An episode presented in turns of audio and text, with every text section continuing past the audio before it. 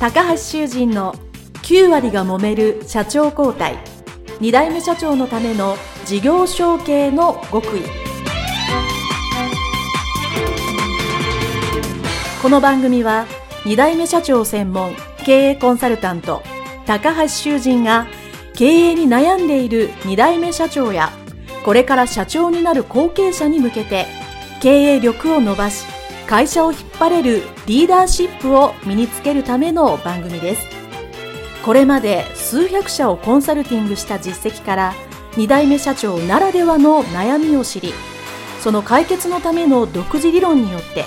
に代目社長もまた従業員も幸せに仕事ができることを目指した内容です。皆さんこんにちは。事業承継コンサルタントの高橋修人です。本日は株式会社竹中製作所竹中社長の解説の会をお届けしたいと思います。インタビューをお聞きでない方はですね、ぜひ竹中社長のインタビューを聞いていただきたいと思います。えー、こちらの解説を聞いてから、えー、お聞きになっていただいても大丈夫かと思います。えー、竹中社長ですね、あの、インタビューを聞かれた方はですね、えー、覚えていらっしゃるかと思うんですけど、えー、社長の、えー、娘さんでいらっしゃってですね、会社に入るときは、えー、全然社長続きはなかったんだけども、いざ会社に入ってみると、この会社を良くしたいという気持ちがですね、どんどん大きくなって、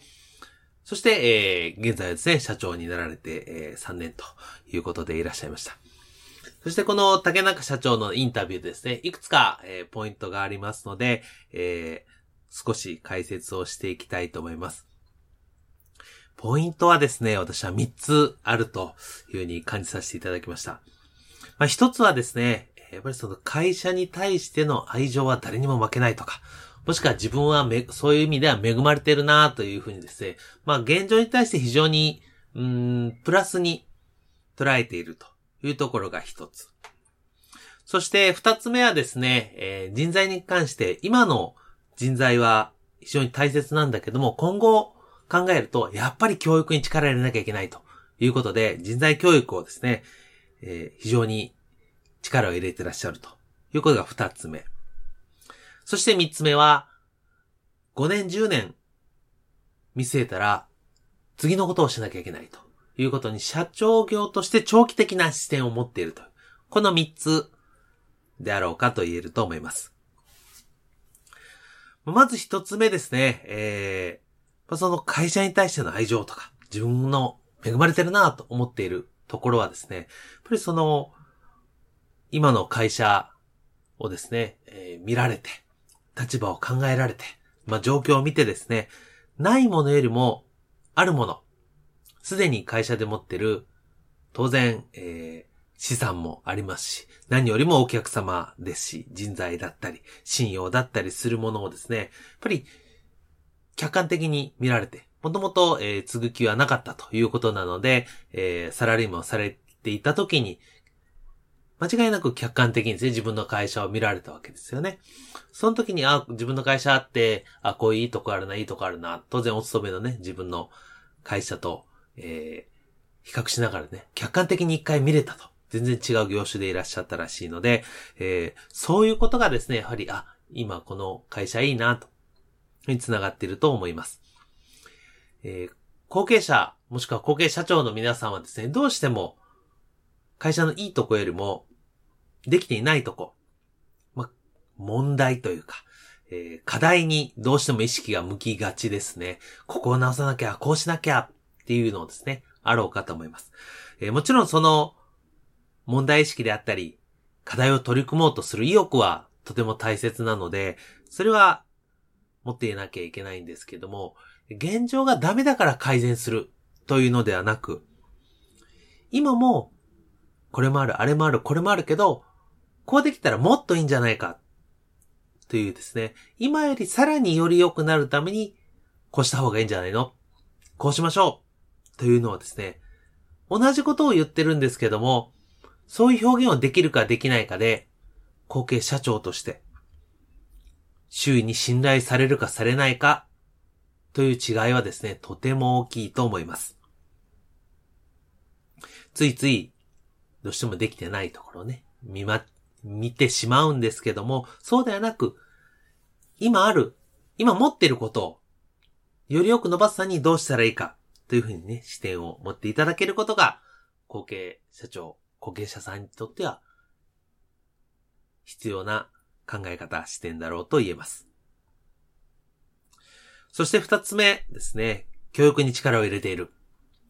やはり中小企業が生き残るためには、やっぱり人の力しかないんですね。とは言いながらですね、人の力を伸ばすには教育しかないんですね。しかも、現場での仕事の中で得られる教育だけではなくて、その仕事をより良くしたり、より幅を広げたり、より効率化する、スピードアップする、そういうのはですね、通常の業務ではなく、別途に研修なり、教育なりする期間を取らなければなりません。スポーツでも勉強でもそうですけど、えー、何も問題を解くばっかり、もしくはスポーツで言ったら試合をするばっかりではですね、強くならないですね。やっぱりちゃんと指導者の下で練習をきっちりする。そして試合に臨む。ですね。勉強もやっぱり自分でじっくり勉強して、そして模試やテストを受ける。ということで結果が出るわけですよね。なので、やはり会社においてより良くなるため、よりレベルアップするための研修、もしくはそういう育成の時間っていうのはですね、やはり取らなければならないと思います。特に、えー、これからですね、あの、言われたままものであったり何かを、サービスをやっているだけっていうのはですね、なかなか他者と差別化ができません。そのためには、現場からいろんな知恵やノウハウ、もしくは気づき、もしくは新しいプロジェクトなどがですね、よりたくさん出てる企業さんほど、やはり強い、そしていい企業さんだと言えますので、そのためには、社長一人が考えているだけでは、なかなか十分だとは言えないですし、成果も出るときと出ないときがあろうかと思います。ですから、自分一人で考えるのではなく、チームとして、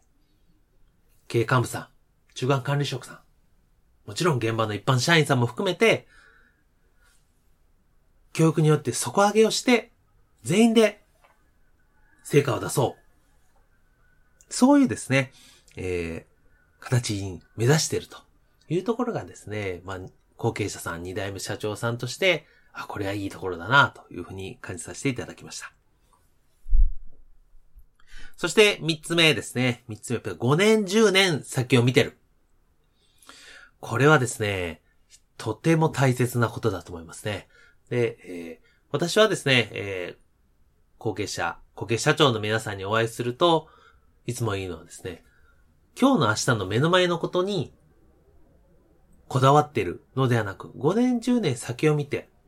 そしてそこにいかに無理なく、緩やかに全員で到達できる方法を考え実行するかというのが大切だというふうに説いています。いちねんやにねんで急に成果を出すのではなく、長い目で見て大きな成果が出るようにするべきだと。しかもですね、えー、竹中社長の場合はこれをご自身ではなくチームとしてやろうというふうにですね、しっかりおっしゃっておられたので、これもですね、大切なことだと思いますね。自分一人が突っ走るというのはですね、やっぱり経営者、もしくはリーダーとしては少し、うーん、勇み足かなという部分も、特に後継者、後継社長さん、しかも社長になりたてであればですね、えー、周りがついてこないということもあるので、まずは周りと一緒に、従業員、社員、経営幹部と一緒に進めるというふうに進めることが大切だと思いますね。そうすることによって、社内の信頼を高めて、より最終的にはご自身が目指したい方向に早く到達できる。うさみ、うさぎと亀ではないですけども、えー、亀ですよね。亀でしっかり前に行くということが、後継者、後継社長になった時にですね、必要な、最初に必要なことだろうと思います。はい。それではですね、今回は竹中製作所竹中社長の解説の回でございました。えー、また、竹中社長のインタビューを聞いていただければと思います。本日はどうもありがとうございました。